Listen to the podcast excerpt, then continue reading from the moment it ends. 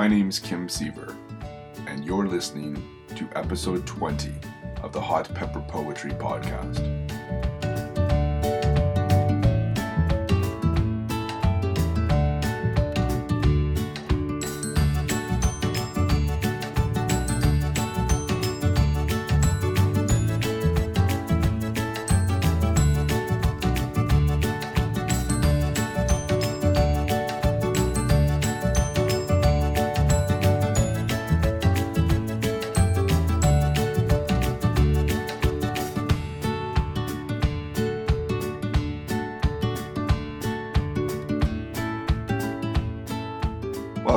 Everybody. I wrote a new poem this week and wanted to share it with you and as well explain to you the symbolism that I used in this poem. So, the poem I wrote is called Whispering Beyond. I'm going to read it now. If you'd like to follow along, you can just go to my website at siever.ca slash Kim. And if you're reading around March 8th, you can find it on the front page of my website. Otherwise, just type in the search box Whispering Beyond and it should come up right away. So here we go. While my eyes are searching, something else is urging, tugging at my heart. While my mind is thinking, something else is springing, struggling to impart. While my ears are listening, something else is glistening, sparkling in my soul. While my fingers touching, something else is clutching, marking up the holes. While my reason strengthens, something else does lengthen, beckoning through space. While my logic hardens, something else is ardent, reckoning with grace. While deduction tightens, something else does brighten, whispering beyond. While my body's proving, something else is moving, me to e'er respond. So that's my poem, Whispering Beyond. This is actually going to be a pretty short podcast because I think once I start to explain the meaning behind this poem, most of the poem is going to be self explanatory because it's simply repeating the same idea just with different language. I wrote this poem to kind of capture the essence of this struggle that I've been having over the last few months, maybe even over a year or so, of this tendency for me to focus on rationality and logic and deduction and trying to determine, you know, what's right and what's true. But then I keep having this pull. Something keeps pulling me. Something keeps coaxing and prompting me to toward the supernatural, the esoteric, to finding unexplained meaning in the world around me.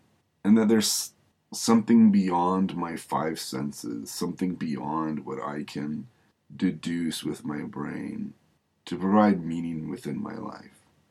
And that's what this poem is looking at. For example, let's look at this first line while my eyes are searching. So while I'm looking at something with my eyes, something I can determine is true because I can see it. I see the sun in the sky, so I know that the sun is in the sky. Technically, it's not in the sky, but I can see it, so I know that it exists. So while my eyes are searching, while I can see something and determine that it exists, that it's true, something else is urging, something else inside of me is trying to communicate to me, tugging at my heart. Obviously, that's not literal, but it's playing with my emotions. And then it just repeats itself from there. While my mind is thinking, while my ears are listening, while my fingers touching, while my reason strengthens, while my logic hardens, while deduction tightens, while my body's proving, summoning up at the end. The second part, there's something else there. Something else is urging, something else is springing, something else is glistening, something else is clutching, something else does lengthen, something else is ardent, something else does brighten, something else is moving. There's something beyond just what I can witness with my senses, what I can deduce in my brain. There's something else in there, and it's always doing something to me, tugging at my heart, struggling to impart, sparkling in my soul, marking up the holes, beckoning through space, reckoning with grace, whispering beyond, moving me to e'er respond. There's always something there. That's pretty much the poem. Like, there's not a whole lot to discuss about it. It's just this idea that despite my efforts to try to rely on rationality to determine truth, there's still something else out there that keeps pulling me. I keep finding myself drawn to the esoteric, to the unexplained, to the supernatural. And that's something I cannot deny. And I know that, you know, true believing Mormons will certainly classify that as the spirit.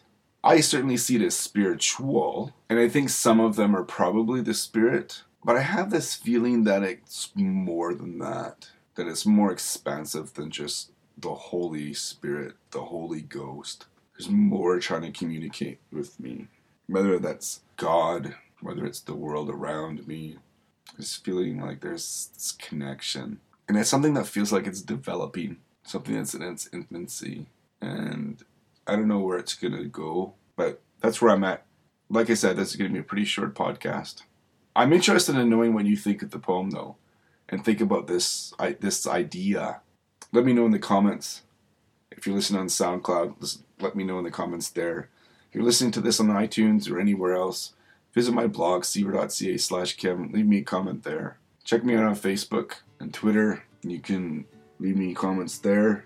If you like this poem, please also share it on Twitter and Facebook. And I look forward to doing another poem with you soon.